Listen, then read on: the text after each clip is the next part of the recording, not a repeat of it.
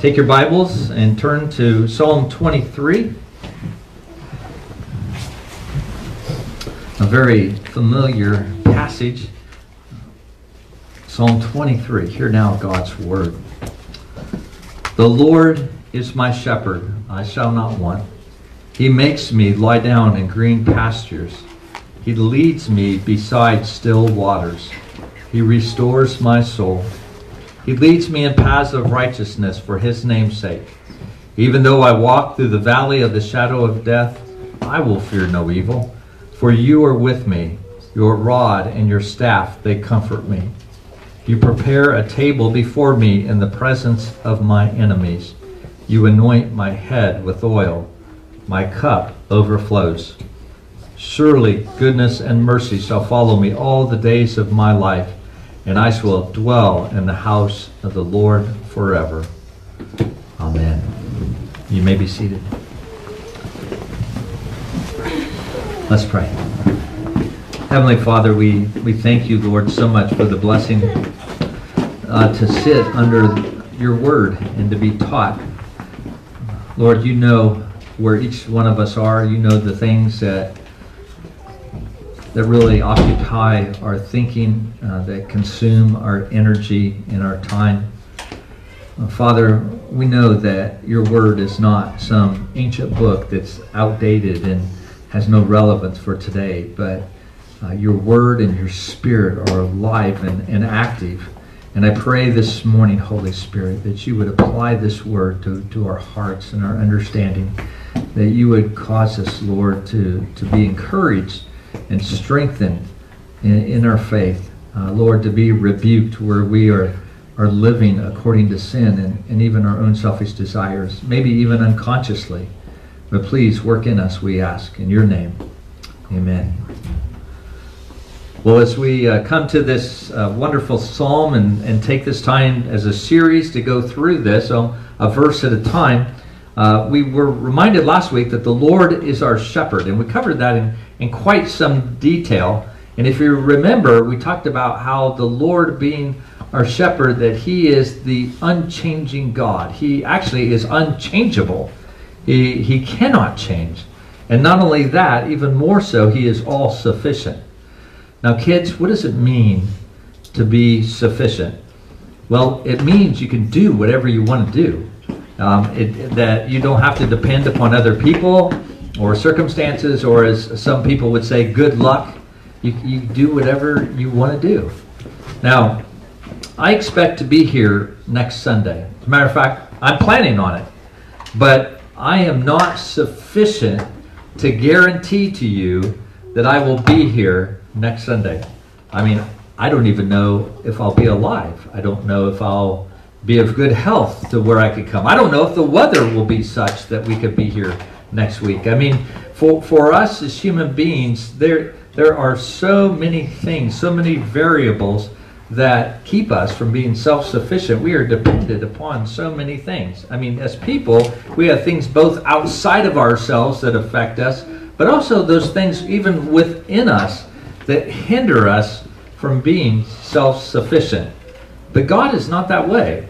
And, and because we are not sufficient, sometimes it's hard for us to really grasp what, what God is like. But we also talked about not only is he the Lord, but he is our shepherd.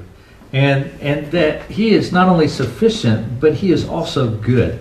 Uh, he's not evil. And I think sometimes we can take that for granted. That God's intentions for us, his purpose for us, is always good. It may not always be pleasant, but it is always good for us and not because we deserve it, but because of his mercy. Now, Dane Ortlund, I referred to his book earlier in the announcements. It's entitled Gentle and Lowly. And uh, he, he talks about the character of God in that book, and I highly recommend it. And uh, I want to share to you something from chapter 15 of that book. I'm just going to give you the quick summary so you can grab the book after the worship service and check me out, make sure I'm correct, and, and understand more fully what it is that he's saying. But he says, you know, left to our own inclinations, we can conclude that God, in his natural work, uh, is, is a God of judgment. That, in other words, God's default, the way he deals with us is in judgment. And that his strange work, his, his unusual work, it's sort of the exception to the way that he functions, is mercy. He says that's the way that we can think. But he goes, as you look at Scripture, that's not what we see in the Bible. And so he takes us to Lamentations chapter 3, and I, I encourage you to turn there if you would. Lamentations 3. Uh, let me read that. Uh, it's three. He it's 333 is a verse that he points out, but I want to begin with verse 31. It says, "For the Lord will not cast off forever, but though he causes grief, he will have compassion according to the abundance of his steadfast love." And then verse 33. For he does not afflict from his heart or grieve the children of men. He doesn't afflict, he doesn't bring those difficulties from his heart. You see, in Lamentations, the Bible is taking us and showing us a picture into God and, and who he is. And, and I like the way Dane Ortlund says, he says, the one who rules and ordains all things brings affliction into our lives with a certain divine reluctance. I don't know if you think about that. I think sometimes as Presbyterians we talk about trials and difficulties so much we just think that God's just like mass producing trials for us in our lives uh, because that's good for us. Uh, but he is, uh, while he does bring those difficulties into our lives, and there is a certain divine reluctance, he's not reluctant about the ultimate good that those trials and those difficulties are going to bring into our lives. And that's why he does it, is for the good that those things will bring. But something recoils within him in sending that affliction. The pain itself doesn't reflect his heart. Now, have you ever thought about that? Do You ever think about that? Is in terms of God that it's the, the pain that comes that's not what reflects his heart. He's not a platonic force pulling heaven's levers and pulleys in a way that's detached from the real pain and anguish that we feel uh, at his hand. He is as Ortlund says he is if i can put it this way without questioning his divine perfections conflicted within himself when he sends affliction into our lives god is indeed punishing Israel for their waywardness in the book of Lamentations um, as the Babylonians sweep through the city. God is, is definitely doing that. He's punishing Israel for that, and, and they deserve that. But his deepest heart is their merciful restoration. In other words, what, what is uh, consistent with God's heart is not sending the Babylonians in to wipe out the Israelites or and and to carry them away in captivity. But but instead, it is that this act will cause their restoration, and that's what he wants more than anything.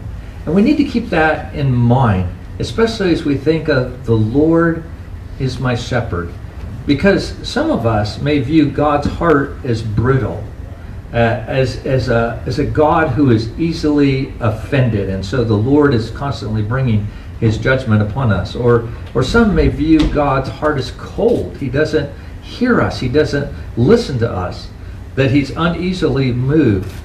But, but the Bible doesn't portray him that way. The Lord's mercies are varied. In other words, there's all kinds of mercies that the Lord gives to us, and they are very great mercies. God is our shepherd, which means I belong to him and I ought to trust him because his natural work in the life of his children is that of mercy. In other words, God not treating us like we deserve. And that's the privilege of every believer without exception to trust him for all the good he has promised to each one of us. And so as we go through this study, the goal is, is not so much to open your understanding of Psalm 23. I, I don't think you're going to walk away from Psalm 23 thinking, wow, I've just learned a boatload of new things about this psalm. Really, what I want you to do is to get you to believe what you already know about Psalm 23, uh, to live in the joy and the peace that it's designed to give you. And so that brings us to Psalm 23 2 where we read, The Lord is my shepherd, I shall not want. He makes me lie down in green pastures. He leads me beside still waters. You see, David is showing us how God leads and provides and cares for his sheep. And so that's what I want us to see this morning is first of all God's provision. As we look at Psalm 23, verse 2, the very first part. Um, in the Hebrew, the, the text literally reads this way in pastures of grass. I know the ESV says in green pastures, but it's in pastures of grass. He makes me lie to lie down. Upon waters of rest, he guides me. So the word order is just a little bit different, and, and, and we're going to look at this a little more carefully and, and see why that's so important to recognize that.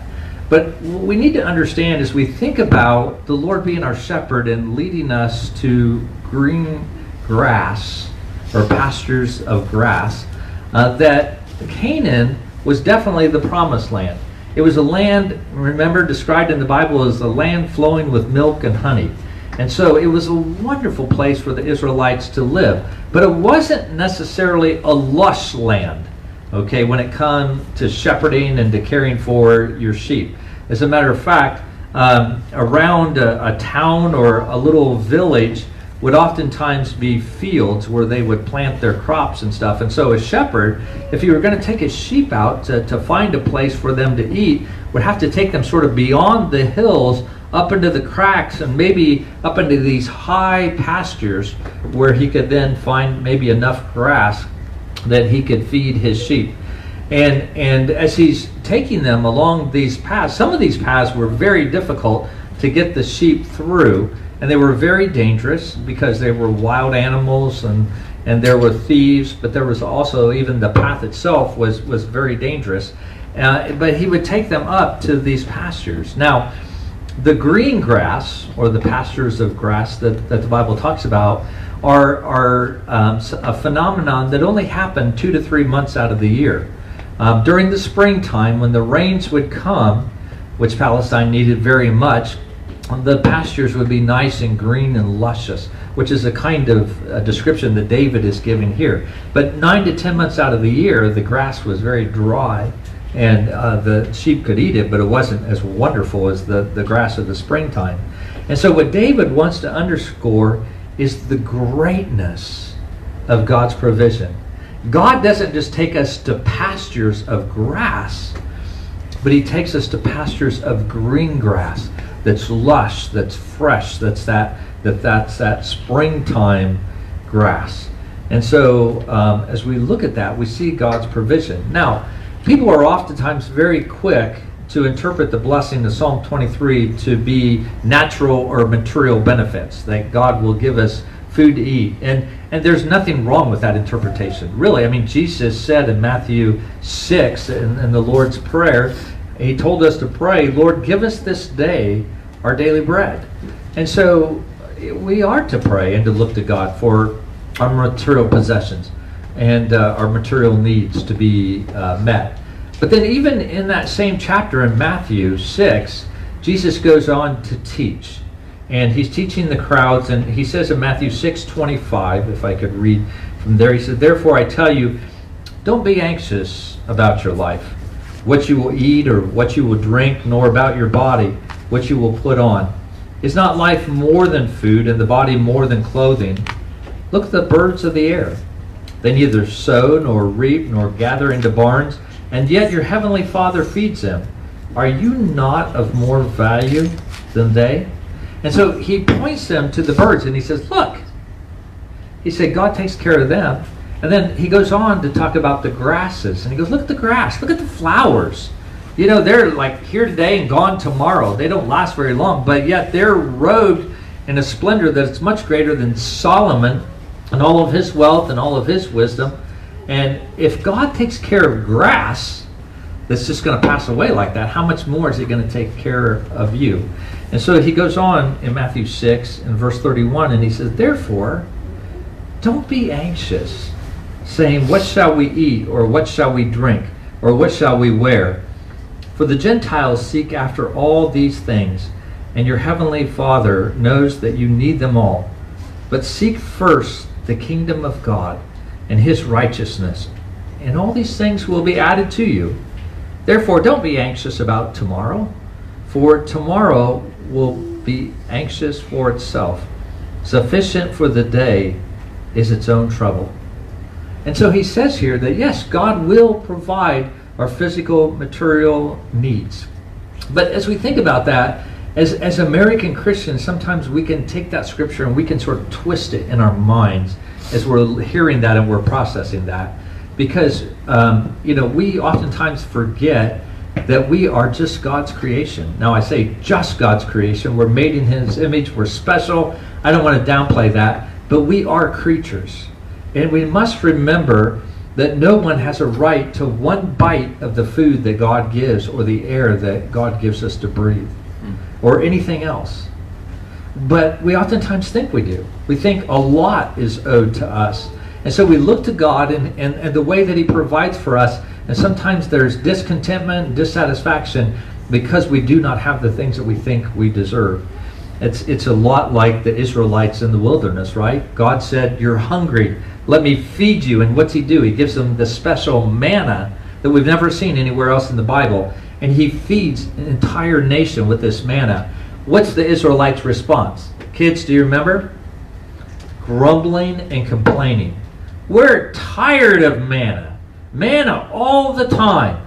We want some meat. And so God shifts the wind and He blows in the quail and they have meat and He gives them that. But they complain against that as well. But the reality is that God has created us, as, as Matthew Henry points out, not only to provide all that we need, but also to enjoy that which God gives us.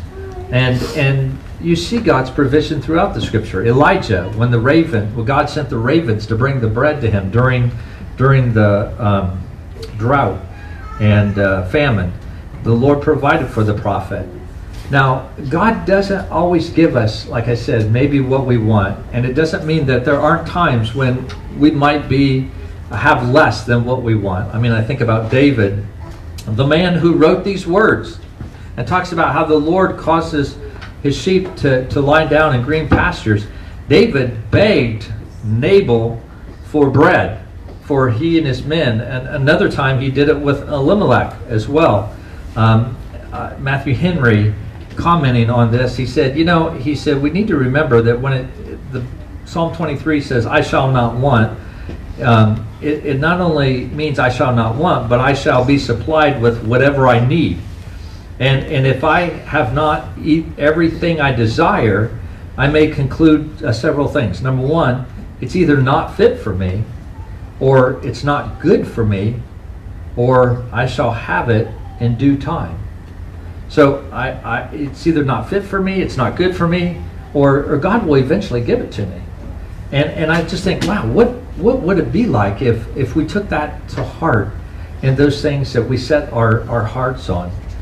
You know, it's, it's interesting. Uh, one commentator commented and said, you know, sheep can't provide for their own needs.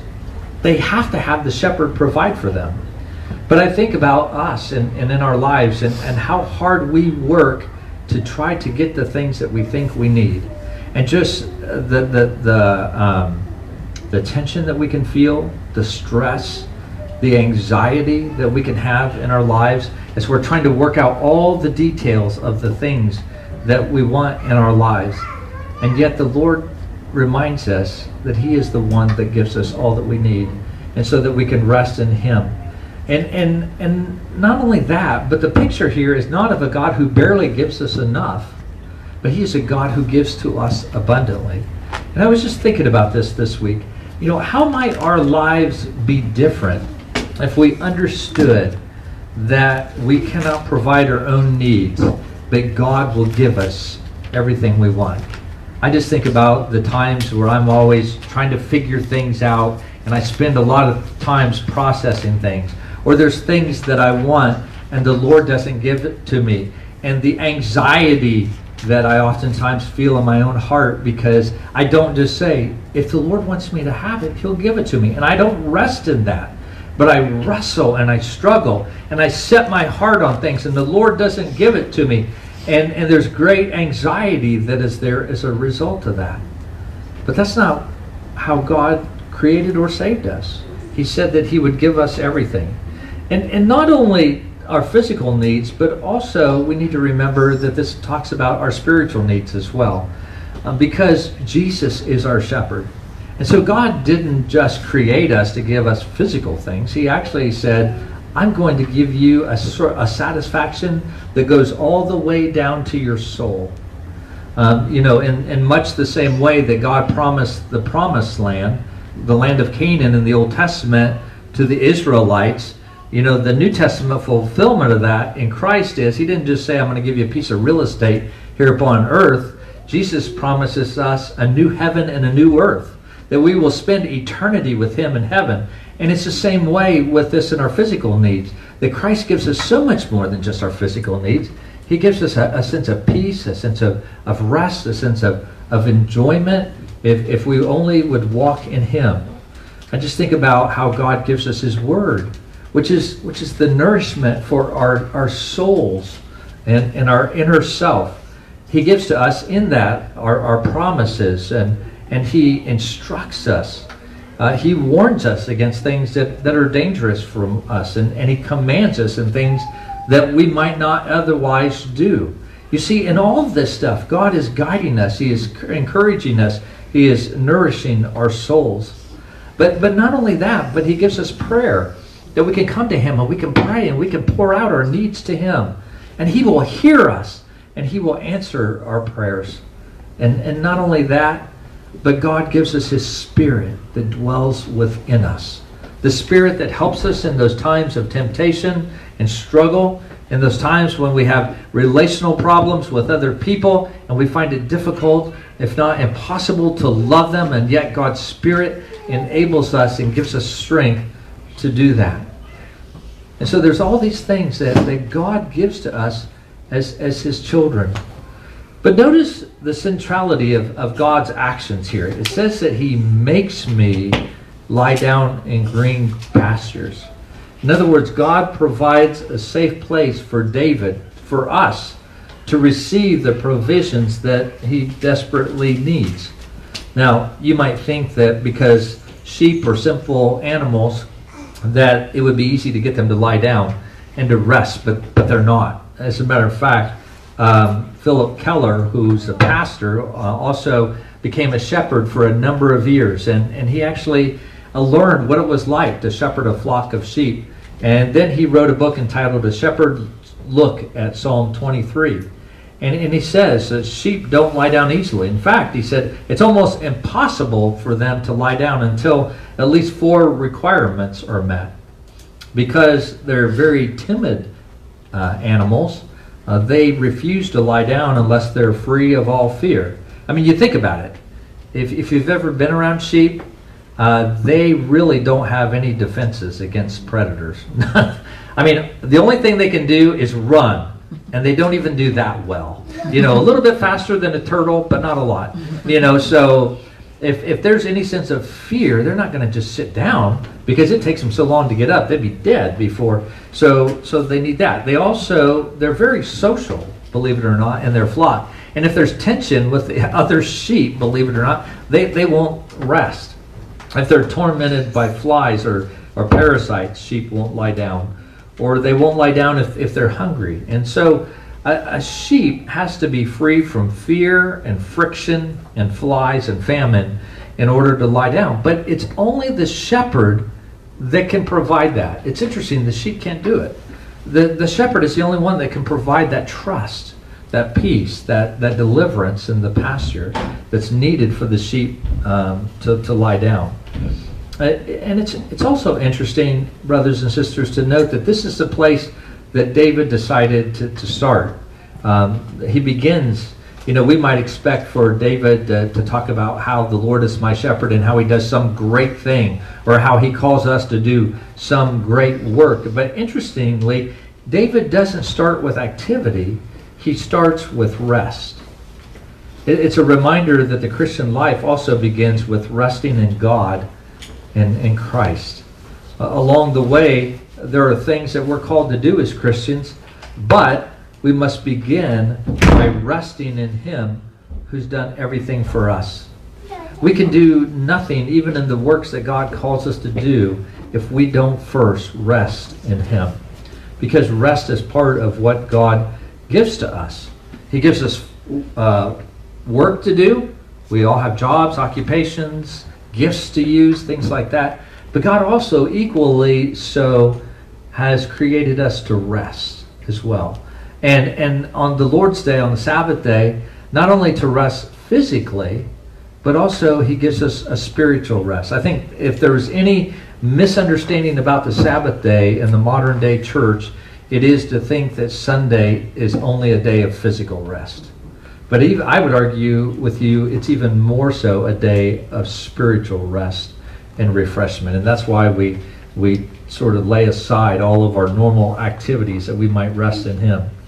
And so He gives us that, that spiritual rest. And, brothers and sisters, that's something we need to hear. That's something this generation needs to hear. Because we live in a country that seeks to fill the void that they have within them by following all the things that the world tells them that they need in order to have a sense of rest or a sense of contentment or fulfillment. And, and even though we see the desert of restlessness in the culture around us, even we as Christians are, are oftentimes tempted to look at the things of the world and seek after those as if we think that they're going to give us some sense of, of rest. But there's oftentimes restlessness and dissatisfaction and, and, and unhappiness in our lives because we forget that true rest is found by grace in God alone. What did Jesus say to his hearers in, in Matthew 11 28? But come to me, all you who are labor and heavy laden, and I will give you rest. Take my yoke upon you and learn from me, for I am gentle and lowly in heart, and you will find rest for your soul. You see, like sheep led to green pastures beside quiet waters, so Jesus calls you and I, brothers and sisters, to come to Him and to rest, to have our souls refreshed in the Lord.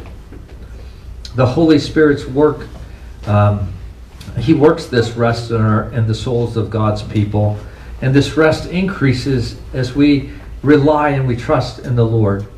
But as we walk in self righteousness, as we walk in a sense of self reliance, I can do it, then that rest decreases in our in our lives.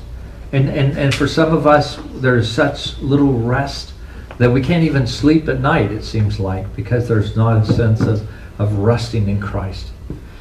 It is a spiritual rest, not a rest dependent upon earthly circumstances.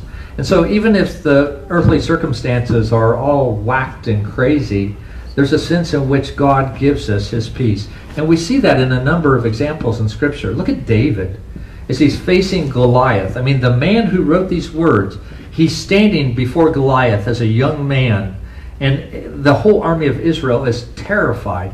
And what's David's posture? Peace.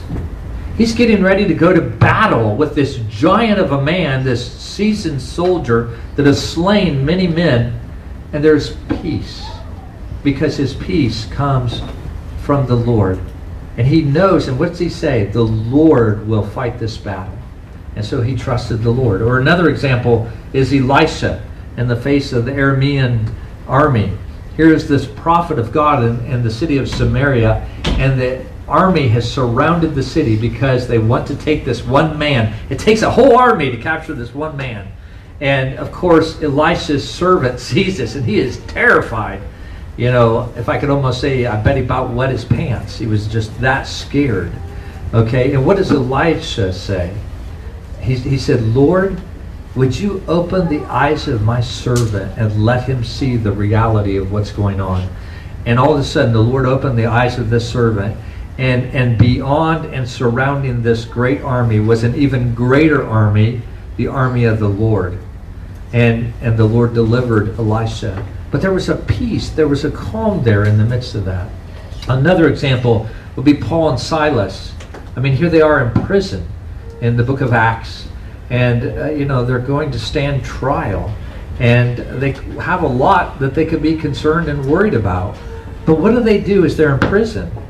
They're singing psalms uh, songs. They're praising the Lord. They're worshiping Him. And there is a peace that rests over them. As the faith of God's people increases, it, it flowers and it bears fruit in that assurance of faith. There's just a, a calm that's, that's there. And the Spirit applies the work of Christ deeply to our conscience. Um, there's a real rest that's there. Now, in our justification, that's an objective reality that all believers experience. But the assurance of grace and salvation is something that we need to grow in, something that we, we pursue. It's been said that the heart of religion lies in its personal pronouns. You know, as you as you look at the scriptures, you know, are those pronouns yours? For example, 2 Timothy 1:12, I know whom I have believed, and and I am convinced that he is able to guard until that day what has been entrusted to me. You know, there's that intimacy between God. Or or Job 19:25, for I know my Redeemer lives. I know my Redeemer lives. Or Galatians 2:20, I live by faith in the Son of God who loved me and gave himself for me. You see, for a believer that has that kind of rest and peace in the Lord, it's not a sense that I have some faith out there, some generic faith. This is a personal relationship with God. There's we're we are one and, and I can uh, I can rest in Him. In Christ, God becomes a glorious resting ground instead of a cause of, of terror. Now, I understand we live in a fallen world, and so uh, we can't become. Well, how do I say this? There's a sense in which we can experience God's rest, but we will not experience it in its completeness until that day, as, as the Bible says, when that which is perfect has come and then that which is in part shall be done away with. Then I shall know, even as I am known. And, and in that day we will go to be with the Lord in glory, and we will have a true and a final peace in Him. But even in the midst of that, the fallen world in which we live, there's a peace that passes all understanding that will guard our hearts in Christ Jesus because God gives us His provision. But he also gives us his protection in the second half of verse 2. Uh, in the, the parallel statement in this verse shows us another image of God's care for his people. David literally says, Upon waters of rest he guides me. Uh, the provision of, of the water is, is really important if you live in Palestine because it was a very dry land. And so water was really important. But it, this describes sort of quiet waters. It wasn't rushing water. So the, the sheep could go down and they could drink out of the water without being swept away by the, the current. But also, it was a place where they could be cleaned by the shepherd. Or if they had been wounded along the path, he could mend them and he could wash their wounds. And, and the language that's used here is used in other places in the Old Testament as well to describe God. And it highlights the Lord's protective care of his sheep as he brings them to these still and these quiet waters. But while that's one way to interpret uh, this text, there's another way as well. Um, it's important to note that the word translated rest is actually a noun in the Hebrew, and it's the last word of the phrase, waters of rest. And, and this implies that the rest is actually the setting for the waters. It's not what the waters are doing themselves, but it's the settings of the waters, the place in which they're found. It's in this place of rest that these waters are. And in the Old Testament, this word for rest often refers to Canaan as a place of rest for Israel and of God's dwelling place. And so, what this suggests is that Yahweh Himself is the place of rest that He's talking about in Psalm 23 2. And, and, and we even see that at the end of this psalm where it confirms this idea. Surely goodness and mercy shall follow me all the days of my life and I shall dwell or I shall rest in the house of the Lord for forever.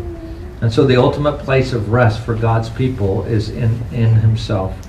So everything we need, whether it be physical, whether it be spiritual, we find in Christ. And He will continue to provide that for us all the days of our life until the Good Shepherd comes Um, and he takes us, passes us through those waters of death, and, um, and takes us home to be with him for all eternity. You know, brothers and sisters, I, I think about what, in the days and the times in which we live, I think it's so easy for our hearts to be disturbed. That's the word I'm looking for. To see our hearts be disturbed. Whether it be in the news that we read, or maybe there's things that, that we want, but that the Lord has not given us. And, and yet, if we don't let those things go, that just continues to stir up within us um, a sense of dissatisfaction, which then can lead to depression and to discouragement, to worry and to fear and things like that. But Jesus tells us in John 6:35, he says, "I am the bread of life. Whoever comes to me shall not hunger, and whoever believes in me shall not thirst." He is our, our spiritual refreshment. Before Jesus was crucified, he told his disciples, he said, "Peace I leave with you. My peace I give to you. Not as the world gives do I give to you. Let not your hearts be troubled, neither let them be afraid. Is that where we're at this morning? Do you have that sense of peace with the Lord, that sense of trusting in Him? Let us be reminded, as David tells us, the Lord is my shepherd, I shall not want. He makes me lie down in green pastures. He leads me beside still waters. Let's pray. Let's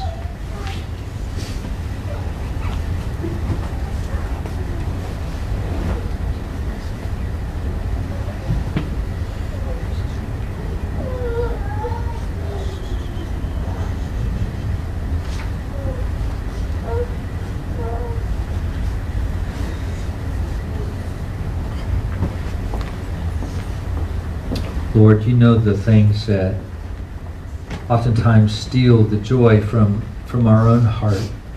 And God, you know that unlike the sheep, sheep don't have a choice. They can't meet their needs. But Lord, we oftentimes try. We're oftentimes laboring and struggling and wrestling. And Lord, we're just tired and we're just weary. I pray, Lord, that you would cause us to, to rest in you, to look to you, O God, to bring our needs to you, to cast all of our burdens and our cares upon you, because we know that, that you care and you love for us so much. That you are a God of mercy, you are a God of, of great provision. Forgive us, Lord, when we work and we fight and we toil so hard just to get a few crumbs when you have a steak dinner all laid out and prepared for us. Oh, Father, we pray that you would turn our eyes upon you. Even this day, Lord, that you have given to us, uh, let us draw away and to just be with you, to be still, and to be reminded who you are. Lord, help us to lift up our, our, our cares, those things that we've been wrestling with to you, and, and to let them go and to enjoy the peace that can come from not being the one that has to carry the load. We thank you, Lord, so much for that and pray these things in your name. Amen.